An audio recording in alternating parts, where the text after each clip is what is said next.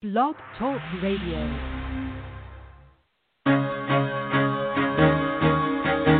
Carol the Coach. Sex, love, and relationships. We talk about it here. Carol the Coach. Compassion with contemporary relevance. I am a psychotherapist. I can be your personal life coach and I can help you with your issues. There are no problems too small or too big. You can talk about anything. Speaker, columnist, radio TV host, and commentator. Carol the Coach brings messages of wellness and empowerment within reach of everyday people every day. Almost five years ago, I lost my soulmate in an accident. He was killed in a plane crash. Life just for me has seemed to stop. There are groups all over the city. I I mean, I teach one. It is a specific way to start thinking so that you shift how you see the world, which then shifts your energy, and then you feel better and you actually see things differently. Carol the Coach. Always available too at carolthecoach.com. Now, I've got Russell on the line. I'm 47 years old. I'm a truck driver. I'm married. I have a wife in San Francisco. Okay. I haven't been home in six months. My thing is, I, I don't know if I have a sex addiction or what the problem is. Why do I want what I can't have? And as mm-hmm. soon as I can have it, I don't want it anymore. You're right on target when you say, I don't know if I have a sexual addiction. Well, guess what? Yes, you do. And you know what? That's my specialty, Russell. So you're at the right place. Continue. I meet women online, and, and I'm in a different part of the country. Mm-hmm. I, I travel all 48 states, so I love sex. I hear self esteem issues. You never felt good enough and you didn't feel like you were getting what you should have then, and you're reenacting that now. Do you want to change that about yourself? Ah. I got it. interesting email from a woman who said, Carol, I want to ask you what I should do. I'm emailing you today with questions of how I move forward. My husband is 15 years older than I, and we have been married for nine years. He has a history, and I'm trying to determine if we call this a sexual addiction. Over the years, from the time that we met, he has asked me to do numerous sexual things for him. And then she gives me some details, which I'm not going to go into. And then she says, One very harsh thing I hold inside is that several years ago in his previous marriage, he inappropriately touched his stepdaughter. He continues to say how she has forgiven him and no charges were ever pressed. I don't know how. No, I'm sorry. I don't know the detail, but just those words make me cringe. His actual daughter won't speak to him anymore. Now that's not the stepdaughter that he that he touched. That's his daughter. I've always given in to his requests as I'm incredibly passive, but now I'm building up with anger and resentment. I started to withdraw from him, and just recently I found that he had been watching porn when he told me that he would not, and it just really hurts me. It wasn't just normal porn, Carol. Needless to say, it was porn regarding children. Now, I have to tell you, Carol, I am his fourth marriage. And I think there are so many warning signs that I just really don't know how to move forward. He's really a nice guy. And he tries to do good things for me. But I feel that his way of handling his emotions are just downright wrong. I've tried to express to him that even though it's been several months since I've confronted him, I still have so much anger inside me and I can't seem to get to the next stage of healing. My body and my mind are taking a toll on me and I'm just not feeling well. What do you think the next step should be? Um, we'll call her Jill. Jill, this is a lot for anybody to deal with. Because you start out talking about the fact that you've been married for a considerable amount of time and that he has asked you to do things that you prefer not to do sexually. And what I know to be true is that sometimes couples um, agree to try things that are not necessarily comfortable. And one of two things happens it either gets comfortable and it ends up working out as extra uh, curricular activity, if you will, sexually, or it becomes very apparent party not want to participate any longer. And I guess I would say, I don't know that it's a bad thing that he's asked you to do things, but if you don't want to do them, you stay true to yourself. I mean, sexuality has to be about being comfortable. And as I just indicated, initially you might not be comfortable, but if you're still not comfortable, that's a no brainer. Absolutely not. Then the second thing you bring up is that he's touched his stepdaughter inappropriately. He's molested her. Now we don't know the the when, where's, how's, how far it got. I'm assuming there wasn't sexual intercourse. I'm assuming that it was inappropriate touching. But having been a sexual abuse expert, I want to say that although it may seem to the public that there is a graduated um, progression, if you will, of touching versus molesting versus digital manipulation versus intercourse, blah, blah, blah, blah, blah. There really isn't. What matters is that he molested her, and it sounds like you're intimating that he still has a propensity to be with children, or at least to be interested in child porn. And that is not okay. So, Jill, I'm asking you to set some boundaries. And it's so interesting because tonight we're going to be talking about boundaries. I might even ask, Dr. Crystal Hollenbeck, who's a certified sex addiction therapist and um, a sex therapist and clinical partner specialist, what boundaries she might encourage you to look at. You know, what we know is as therapists, you know, we do not tell you what you need to do. But there is no doubt that if somebody looks at child porn, it desensitizes them to acting out. So you've already said he's acted out. And if he continues to look at that porn, I wouldn't trust that. And then in addition to that, you said you're afraid a policeman will show up at your door. Well, the truth of the matter is that could happen. It's happened to a lot of my clients. And, um, you know, some of my clients were absolutely almost um, almost professionals in this.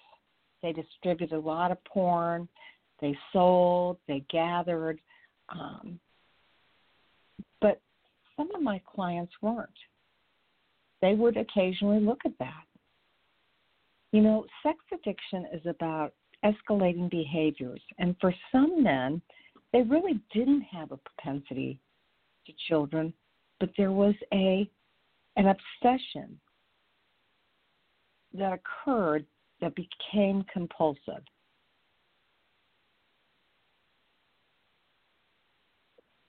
And that's what you may be dealing with. I mean, no offense, but your husband, Jill, sounds like his illness has really progressed, his disorder, that compulsive problematic sexual behavior appears to me to have been very much escalated. Now, you made mention of the many marriages. And that has nothing to do with sex addiction, unless the many marriages were because women found out and got disgusted and left.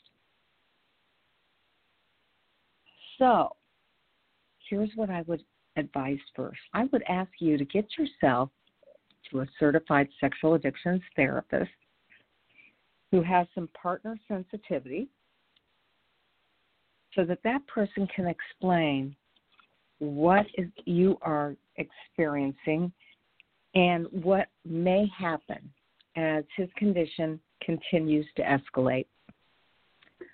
And I would ask you to get with somebody who's good with boundaries. Because the truth of the matter is, you do need boundaries to keep yourself safe and also um, to maintain your sense of integrity. You know, you deserve to establish guidelines for him that make you feel safe if you're going to continue to live with him.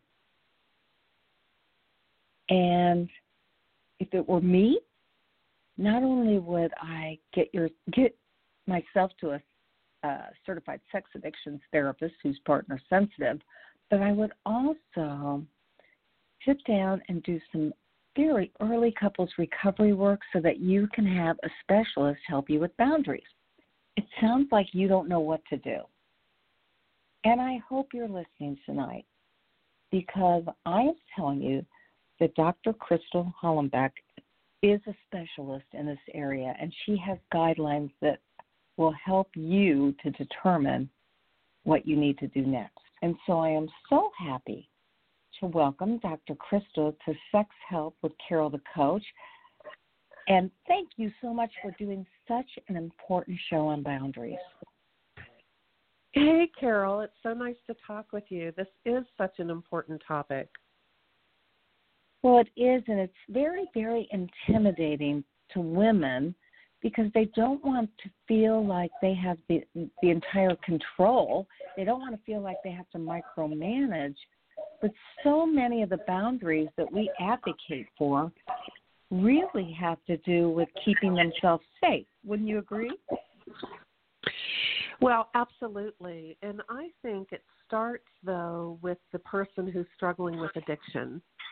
So if we're talking specifically about men struggling with addiction, you know, I really try to set them up for really strong boundaries for their own protection for recovery and I'm a firm believer that if the person who's struggling with the addiction has strong boundaries that protects themselves from acting out, they're not going to hurt their partner very much. Right? They have to lean into empathy and some other things and really be there for the partner while they're healing. But if they'll have strong boundaries, it really makes it easier for the partner then to heal from the wounds they've created. Well, I absolutely agree, and and I find that that is part of good emotional maturity. But the truth of the matter is, so many of the addicts that first come into my office, they're not sure what boundaries they need or want. So, how do you help them determine that? Well, you're exactly right. People that I see, the clients that I see, are very resistant to accountability when they're new to recovery. So, doing some good education on addiction in general, regardless of what addiction you're dealing with, we know from research that all addictions will stunt you emotionally. That every addict struggle with accountability and openness and boundaries. I mean, that's the root of addiction is doing what I want when I feel like it, the compulsivity part of it. So, a boundary, uh, the first thing I try to educate my clients with is the purpose of boundaries is to protect you, not to restrict you. And if they understand that, um, you know, boundaries are lines or limits that we draw, and it can be around so many things, whether you're having a boundary to protect yourself or whether you're having a boundary that says, here's a consequence. If you cross this boundary to somebody else, then there's going to be a consequence for it. But we focus a lot of times in recovery and in literature on the partner establishing boundaries, but really we don't talk enough about the addict is really establishing boundaries right from the beginning of recovery. And I think it's so important to understand that boundaries are around your time, your thoughts, your emotions, your career, family, friends, activities, so many things. And so, working with a therapist who understands addiction um, is really important to, first of all, educate you on boundaries and then lean you in to start establishing them. Well, absolutely. And so, would you give our listening audience a little bit of information about the 15 essential boundaries and why you find they're imperative to good recovery and good treatment? Well, it's interesting. Every time I talk with one of my clients who has a slip or an issue, um, the first thing I always ask them is Are you reading your recovery plan daily? And almost every single time they're not. And that leads to a slip. So, the very first boundary that I establish with my clients, and, and most likely every therapist uh, who's trained in sex addiction recovery, the first thing we're going to do is develop a written recovery plan for you to read every day. And you're going to share it with your wife, and she's going to give her input into it and it's a living document. So you are literally creating a list of boundaries of protection for yourself. I like to call it intentional living. That's what your recovery plan is. But it's a written plan, and it's going to include boundaries, like I said, for your mental health, your physical well being, um, your time management, um, boundaries around your work, even boundaries around recovery oftentimes when I have a an addict who is really struggling, sometimes I take a look at how much recovery work he's doing, and there can be an extreme with recovery work. So we set some boundaries around the amount of time, the amount of meetings, the recovery work that they're doing as well. So, really developing that written plan right from the beginning with your therapist that's going to contain boundaries. And you know, I get the boundaries are so very important, and I love that you're really referencing what will keep them safe and protect them from slipping or relapsing. What would you say is the opposite? Well, not the opposite. What's the difference between a relapse and a slip? Well, relapse is actually breaking recovery. So it's breaking sobriety. When we establish a written recovery plan, you're going to clearly identify what relapse would be. And I always say there's no relapse in recovery. If you're working your recovery plan, you don't relapse. Because a good, strong recovery plan helps you to live intentional and it has a plan when you're vulnerable.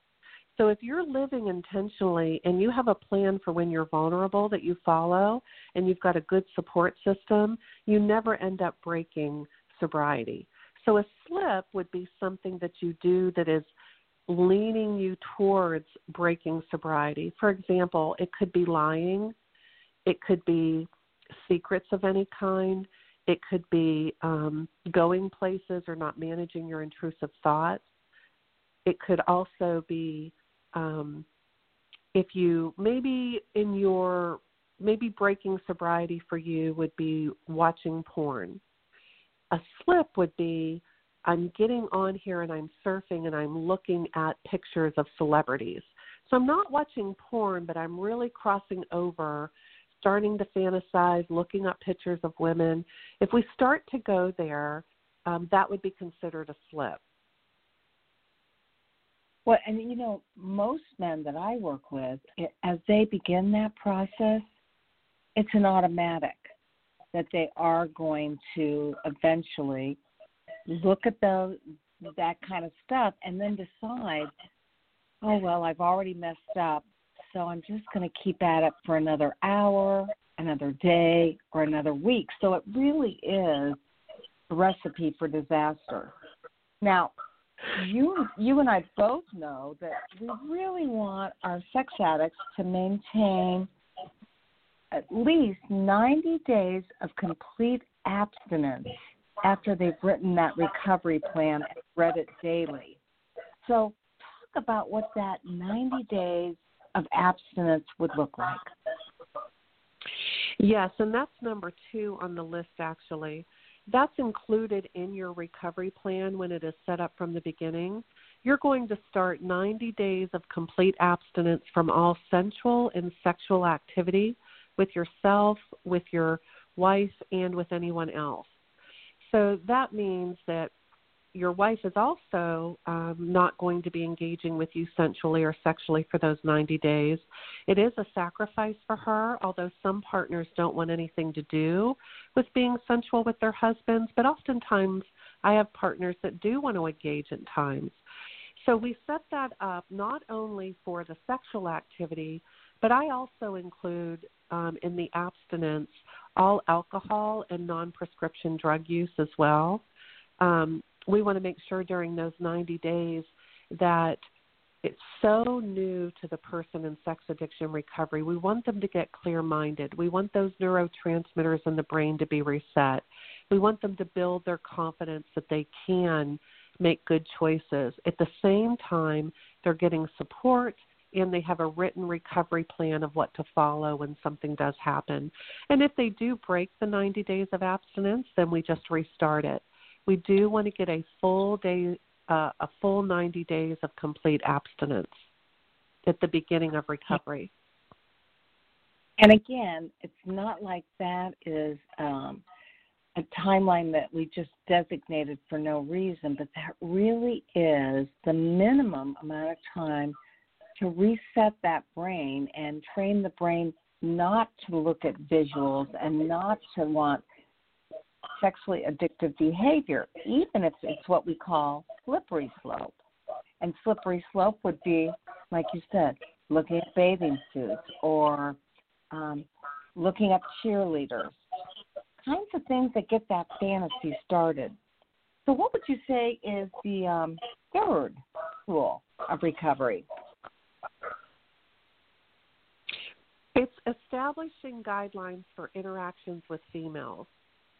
And so the reason I say interaction with females is because it I've never had someone in sex addiction recovery that didn't have some type of issue with objectifying women simply because of what you're spending your time doing, the way you're treating women, um, the way you're engaging with it, uh, looking at the porn, the way you're flirting with women, crossing boundaries.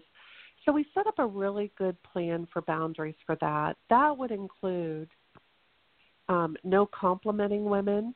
So I always tell people, let's say you have to work with a woman and maybe you have to give her an accolade for a, a job well done. You just make sure that would be professional. You know, the time that you put into this project really was excellent work, but you would never say, You're awesome, you look nice, you smell good. Um, you know, you wouldn't compliment her person you wouldn't obviously touch a woman. You wouldn't be hugging and kissing her. You wouldn't be standing around joking or engaging in emotional conversation. And the way I um, recommend that is if let's say the woman comes up to you and starts to talk about her weekend or get in, you know, ask about your children, you can simply remove yourself. You can always be kind, but you can say I've got to go take a phone call. You can excuse yourself to go to the restroom, but you really have to start being able to build boundaries around your interaction with females so that you can get comfortable seeing them as a whole person. Where a lot of times you have unhealthy habits, whether that's you feel um, shy or awkward in the presence of women, or whether you're just so used to being overly friendly that leads to flirtation and inappropriateness. Well, and that is so important because oftentimes when we're working with addicts, we find out that they're really in a certain sense of denial. They're like, well, I'm just talking to somebody. Well, I just mm-hmm. told her she looked nice. But you and I know, Crystal, that that's grooming or flirting, and it's not healthy behavior for abstinence recovery and, of course, sobriety. You're absolutely right. It helps them to stay present, right? So addiction takes mm-hmm. us off into zoning out into fantasy, and recovery is intentional living of being present. What am I saying? What am I doing? Paying attention to what you say as well as your behaviors. You're exactly right, Carol. And so these are important boundaries because, again, they protect the person, and they also calm down that reward center. And so you mentioned it earlier, but you said really this is not just about monitoring and abstaining from sex addiction, it's also about limiting alcohol and recreational drug use. So tell us a little bit about that and why that's got to be part of the solution.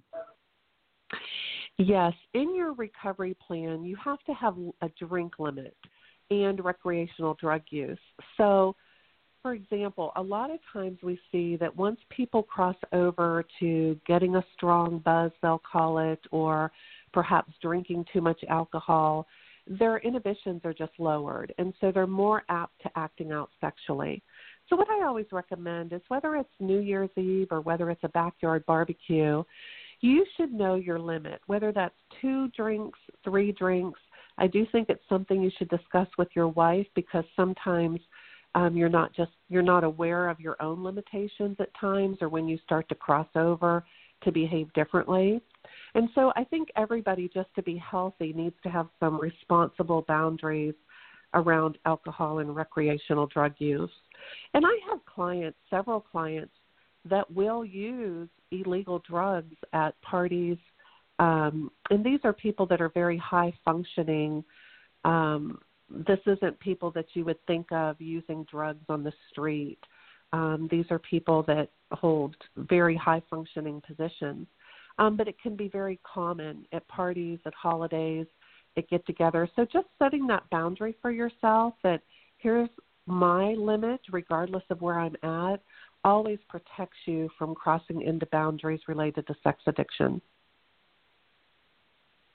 Well, I'm sure there's some people that are listening to the show and they're thinking, well, can somebody with a sex addiction moderate their drug or alcohol use? And I, I think you're saying it's possible, and you'll be able to tell by your ability to, to modify that. Yeah, it's a decision. Absolutely. So if you're going to the, you know, I'm a big believer in planning. So if you have this established that I'm going to have a three drink limit, there are some things you can plan for. Maybe you drink a non alcoholic drink in between those three drinks so you can spread them out over the evening. Perhaps you let your uh, wife know or um, well, your wife would be aware of your boundary, but maybe remind your wife before you go that, you know, I'm going to have three drinks this evening. If you have a close friend that um, you trust, you can let them know, you know, I'm starting a three drink limit. Um, you know, so even letting people know of that boundary, people that care about you will respect that. They'll be aware of it. And it always helps us to tell somebody when we're trying to make change. It gives more accountability for that but they absolutely can and they actually feel better. I have a lot of clients that tell me how much better they feel just being more mindful about their use of alcohol. Yeah, there are a lot of benefits to, as you're working a recovery program, just being 100% of sound mind and being able to make good decisions. Now, filtering software on all electronics. Let's talk about that you believe there needs to be a boundary where there are filtering softwares to keep you safe. Tell me a little bit about that. Yes. So most people are going to use their phone, their laptop, their iPad. They're going to use these electronics to do a lot of their acting out behavior, whether that is uh, flirting, texting inappropriately, downloading apps to use, inappropriately, being on social media, porn use, sexting. Those are usually done on your electronic devices. Um, being on dating apps, different things such as that. So when you add these filtering softwares, again, we're doing two things, Carol, that you talked about earlier. We are trying to provide boundaries that protect the sex addict.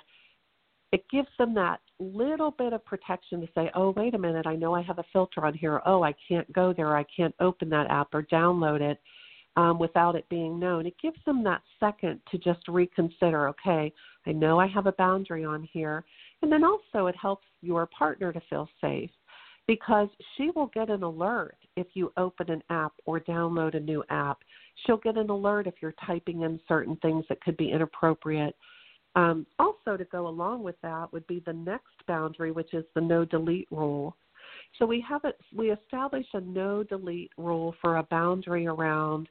You're not to delete any text messages, phone messages, emails, um, apps, and there are ways to see whether things have been deleted or not. And there's actually software that can recover deleted information as well now. And so, again, doing both things, protecting the person with the addiction, and then also giving the wife safety where she feels like there's some boundaries in place or she would be alerted if something was happening. Well, and I know that a partner on some level may not believe that he's really following a no delete rule. But it's pretty obvious if if a partner after she suspected that there's a problem is checking the phone, you can tell when somebody has no history and when somebody has left everything open and available to the partner. So I like the fact that you have that no delete rule. And what I know is that that is really an opportunity to prove to the partner and, of course, to yourself that you have nothing to hide. So let me ask that next boundary is cash accountability. And that sounds extreme, Dr. Crystal. Tell us a little bit about that. Well, we know that if we're doing something we don't want a paper trail for, the easiest way to do it is to use cash. And of course, a lot of acting out is done with cash money. And so, what I recommend is there is accountability for all cash. If you're going to take money out, you would just be able to produce receipts. You know, the first stage of building trust back is what we call the verification stage. And it's basically where we don't believe anything you've said or, or, done. And so you're going to prove that you're telling the truth. And that is important in the beginning because there's been so many lies told. There's usually been money spent out of marital funds. Um, so I, I call that actually stealing, right? You're taking money from the marital funds and using it to do something that harms the marriage. And so we just want to be accountable for all cash. Now, some people will think that's extreme, but if you think about it this way, I know I've traveled quite a bit, and I have found that there is nothing, absolutely nothing, that I can't use my debit card for, except when we are in a fine hotel and we have to tip the bellman. That has been the only time I've ever found that I actually needed cash even if you're in a cab in New York City, you can run your debit card right in the back of the machine. All tips can be done that way. Um, and so, what I always recommend is just use a debit card. It takes the money right out of the bank account, there's a paper trace for it.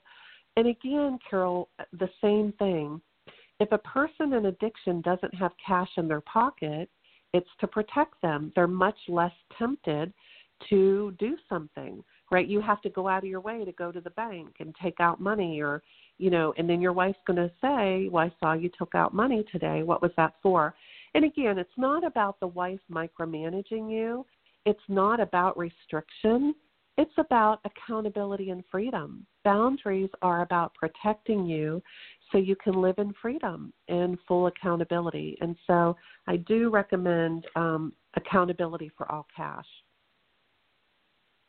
And you know, I know a lot of men that have actually said, I love that my wife has taken over our finances because she gives me an allowance. It just helps me to know can't get past her. You know, sometimes sex addicts need they need support systems to help them make better decisions for the first eh, 90, 90 days, maybe 180 days, maybe even a year and that's that's a team approach. And what I hear you saying, Crystal, is I'm talking about addicts and how they can create accountability for themselves. And that's why cash accountability is so important. You're exactly right. So let me ask you you know, when you look at more of your um, essential boundaries, you talk about maintaining a travel plan. Talk a little bit about that. Yes, you want to develop and maintain a travel plan. And that would be whether you're going to be away from home on business or whether your wife is away from home.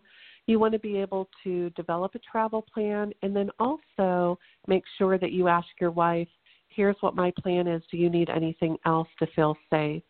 That also may change depending on where you're going. There may be more triggers for your wife when you travel at certain times or go certain places.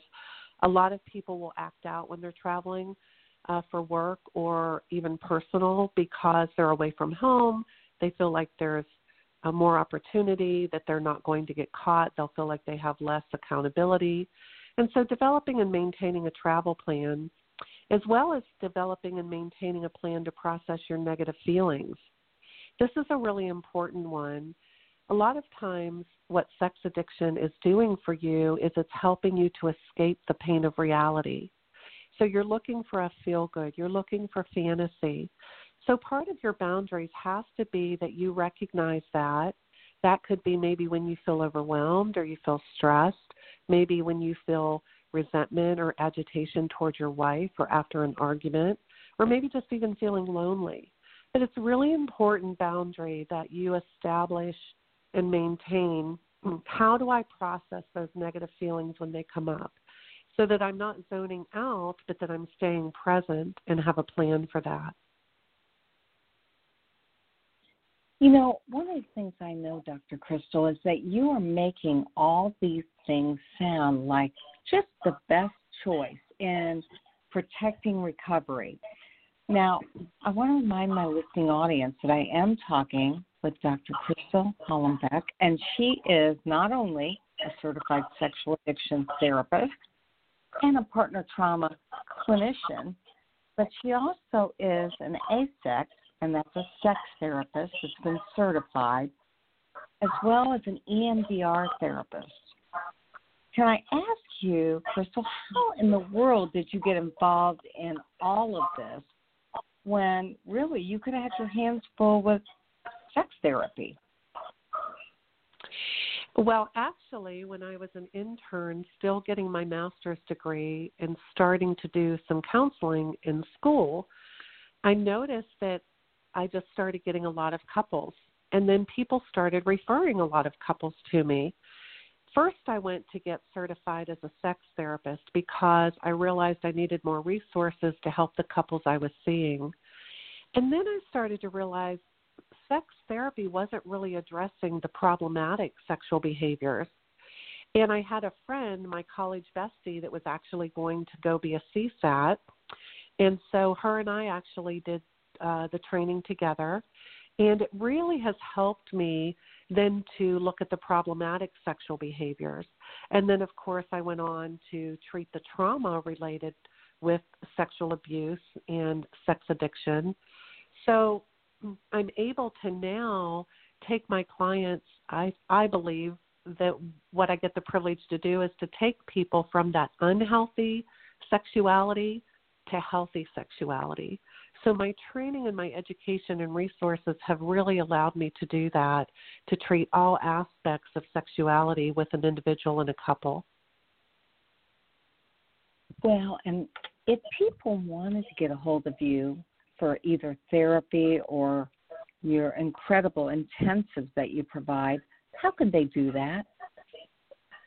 You can just go to my website. It's just my name, crystalhollenbeck.com, and that's C R Y S T A L H O L L E N B E C K dot com, and you can call me at four zero oh seven 408 6521. But my website will have all the details for you about the intensives and the services that I offer. My offices are in Orlando and Tampa, Florida. And so, what made you decide to create intensives? I mean, most people just do therapy, and you decided to uh, take it to the next level. Well, I saw a lot of clients that really wanted to do therapy more often. In other words, they wanted to can I come in every day? Can I come in for hours? I was doing a lot of crisis management. And so I realized that I really needed to do some more intensive therapy. And I originally went and got trained under Dr. Milton Magness. And he trained me on how to do the three day sex addiction intensives for couples. And it was interesting while we were there, he said, you know, you specialize in treating trauma. You can go ahead and do a three day trauma intensive. And I said, What? And he said, Sure, you can do that. And so he actually scheduled a trauma intensive for me to do uh, with a partner, and I had to go create it. So he kind of put me on the spot, but really what he taught me to do, Carol, was take what I already was doing with clients and just put it into an intensive forum. And I have found that they are so successful because you don't often get to take three days out of your life and just focus on your own healing. And so they've been very, very helpful to people, and I really enjoy doing them. Well, and Milt Magness is amazing because he has really figured out the formula to helping couples learn the truth and work through their issues and set boundaries and create a new life for themselves. Now, with your intensives, you work with the partner and his or her spouse, correct? Yes, it's for the couple, and we do a full disclosure followed by a lie detector exam. We do an impact statement and an emotional restitution letter all in those three days. We also make sure that you're set up for a clear written recovery plan so that when you leave the intensive, either you're going to be my clients and you'll continue with me, or you'll go back home to whatever state uh, that you're from and you'll continue with a CSAT therapist. Well, I love that because that's really a way to expedite sometimes a six week to six month process. So now that we talked about the intensives, I'm going to continue with these 15 essential boundaries. And you really believe that the addict has to be able to maintain a plan to process their negative feelings. Tell us a little bit about that. Yes, they have to be able to recognize those negative feelings, and that's part of developing the written recovery plan. When are you vulnerable to acting out? Is it when you're lonely or stressed? Maybe you've had an argument with your wife, whatever it may be, but we're going to identify those. And then your therapist is going to give you the skills to be able to process those emotions so you don't hold on to them or you don't take that step. And the next boundary actually goes right along with helping you to process negative feelings. And it's developing and maintaining a support system and healthy relationships with other men. This could include your 12 step meetings. Great, your 12 step meeting should be part of your recovery plan, but it is not your recovery plan. Obviously, not all people can go to therapy, um, but I strongly recommend that you do see a therapist and have a 12 step recovery plan. You're going to have support from a sponsor, from other people within your group, and those are going to be people that are very important in your life that you can call when you're feeling lonely or overwhelmed. You can call them. They've walked the same road that you've walked. They're not going to judge you. They're going to help hold you accountable. And so that's an important part of the established boundaries or having those relationships in your life. And why do you think addicts have so much so much trouble talking about feelings? Well, there's a lot of reasons for that. Most of it develops early on in life, I have found. You know, how does your family communicate to you about feelings? Are you allowed to have a voice? How does your family handle negative feelings? You learn whether it's appropriate to cry or be sad. Does anybody pay attention when you have those feelings? Have you gotten in trouble uh, when you try to voice your feelings. And then also, on top of that, your own personality plays a part in that. Some people just naturally tend to be quiet, and then other people are more outgoing around their feelings. So there's several things. Uh, trauma during childhood and development can impact whether you share things about yourself or not. Whether you were bullied uh, during your developmental years can impact whether you are transparent or share your feelings. And then also, if if you've not been able to voice your feelings, sometimes I have people tell me I don't even know what I'm feeling. So they have to really be able to learn how to feel the feelings. Maybe they only resort to anger or they um, just ignore all feelings by acting out or staying busy. So it's an important part of the recovery. You have to have boundaries around giving yourself permission to identify and feel what you're feeling and then process them in a healthy way. And a therapist can help you do that.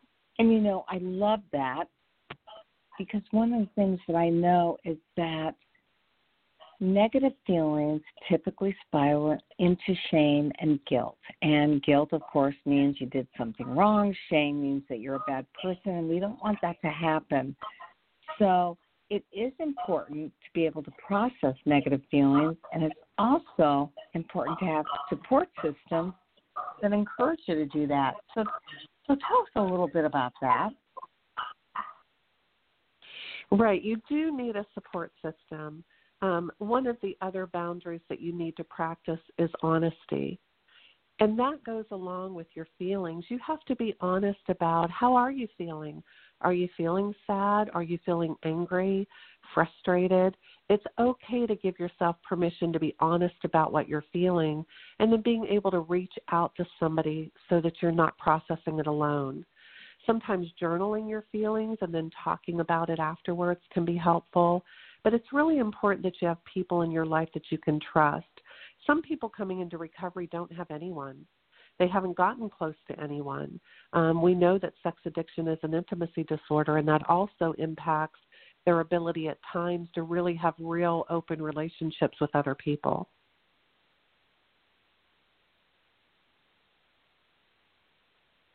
You know, the next there boundary are so many would, things. oops. That, no, there's so many reasons for an addict to not feel that they can trust. Maybe they had neglect in their own life. Maybe they couldn't trust anybody to communicate and be open and honest. And so it's hard to believe that it's okay to share feelings. And then it's even harder to believe that there are people out there that would support you. And so you and I both help addicts to find people that they can trust, right? That's right. You think about family members, you begin there um, in the groups with a sponsor. So it does take some time to really build trust. A lot of times, addicts themselves don't trust other men or other people in their life from their experiences. So it does take a little bit of time, but it should be a part of your recovery plan that you start focusing on immediately. Okay, so now you know that the absolute essential part of recovery is honesty and transparency and authenticity. So, explain to, to our listening audience why honesty is so important. Well, the foundation of marriage is honesty, fidelity, and accountability, right? And so you not only have to be honest with your partner so that she can heal, but you have to be honest with yourself. You have to break through denial. You have to understand that you're not a horrible person, but you've done some horrible things. So if you can't start to be honest, then you're not going to be able to do a healthy recovery. Now, practicing honest is another, honesty is another thing. That just takes time. You know, the addict mind justifies and lies. And so I always tell people, uh, you know, they have to be educated that learning to be honest and practice it, it does take some time. You have to be intentional about it. But again, this is part of your boundaries you want to establish in your written plan right from the beginning so that you start being mindful of it. And then, of course, transparency goes along with it. Transparency is just really being open about yourself, sharing things you're mm-hmm. learning in recovery, uh, sharing with other people in recovery, sharing with your wife, being able to also lean into empathy with her is all part of that journey. Well, and you know, I'm thinking about the 15 um, essentials that you're talking about here. And one of the things you say is follow the threat safety rule. Tell our listening audience about that. So this is a really good one for especially for objectifying. It helps you there and also for preventing slips that could lead to relapse. So I always try to tell people think about you. You are very valuable. You want to protect yourself. So if you see a threat, you want to start training your brain that if I see a threat, I'm going to look for safety for myself. So, for example, um, I just dealt with this this week with a client. If you are walking down the street and you see someone in front of you who's maybe dressed in short shorts or a skimpy top or they catch your eye, that's a threat, right? That's a threat to your mind staying pure, to objectifying, to disrespecting your wife. So if you see something catches your eye, not only look the other way, but look where would safety be? Would you turn around and maybe walk the other way? Would you look to maybe go down another street? But you wouldn't want to keep yourself in the line of the threat. You wouldn't want to keep walking toward the threat or walking behind the threat um, because it takes time to really see people as whole people, right? When you're struggling with objectification. So that would be one way. But mm-hmm. anytime you notice something's very difficult for you, it's a threat to you being able to keep a pure mind or to behave well, or you notice your body is getting tense or you're getting anxious. What do you need to do? If you're sitting in a restaurant and you're noticing people walking by, just turn your seat turn your seat to where you're looking at the wall or you're looking at the people that you're seated with. So just kind of developing that habit. If I see a threat, I'm going to look for safety. And again, I love how you pose that because it's not deprivation. It's not, oh, I'm looking at the wall. It's how am I protecting my brain and making it easy to stay in recovery. Now, the last thing you talk about, and we have about one minute to talk about this, is seek complete healing. Tell us about that. Yes, and I think, Carol, that this is the most important one to establish. Make a commitment to get complete healing. That means you're going to commit to individual and couples therapy for at least two years because the addict himself needs healing a lot of times from trauma and abuse recovery. He needs to develop character, he needs to develop healthy sexuality, relational intimacy, and most importantly, someone who's struggling with sex addiction really needs to know themselves. They need to understand themselves. This also is important to work with your therapist about what your faith beliefs are. Explore what you believe about the human being. What do you believe about God? Of course, the 12 steps is going to support this as well. And how are you going to incorporate what your beliefs are? But this is probably the most important boundary to establish is the commitment to loving yourself. I'm going to seek complete healing in therapy with the 12 steps in changing my habits and walking in integrity. I just want to encourage everybody to remember that a recovery plan is really intentional living. Absolutely. Dr. Crystal Hollenbeck, thank you so much for sharing the boundaries. And please let us know one more time how can people contact you? Where's your website? And what do we need to do next? Thanks, Carol. My website is crystalhollenbeck.com. It's just my name, C R Y S T A L H O L L E N B E C K. And my number is 407 408 6521. And I have offices in Orlando and Tampa, Florida. All right. Well, we appreciate this because boundaries are so tough. And for addicts out there, this is a way to keep yourself safe. Crystal Hollenbeck, I thank you so much, and we will talk to you soon. Thank you, Carol. Bye bye. Bye bye. And so, again, a good show about boundaries. We always need them. And for the partner, you can pay attention to that too. I'm Carol Juergensen Sheets, aka Carol the Coach, and there'll only be one of you at all times. I want you to fearlessly be yourself. Go to my website, Sex Help with Carol the Coach, and sign up for the summit that starts tomorrow. It's free. We love it. It's with Jake Porter, and it has 35 professionals that'll help you to heal. Make it a great week, and I'll see you next Monday for more Sex Help with Carol the Coach.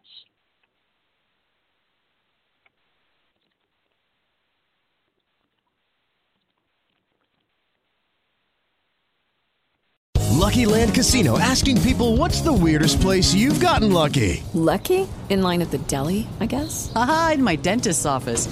More than once, actually. Do I have to say? Yes, you do. In the car before my kids' PTA meeting. Really? Yes. Excuse me, what's the weirdest place you've gotten lucky? I never win and tell. Well, there you have it. You can get lucky anywhere playing at LuckyLandSlots.com. Play for free right now. Are you feeling lucky? No purchase necessary. Void where prohibited by law. 18 plus. Terms and conditions apply. See website for details.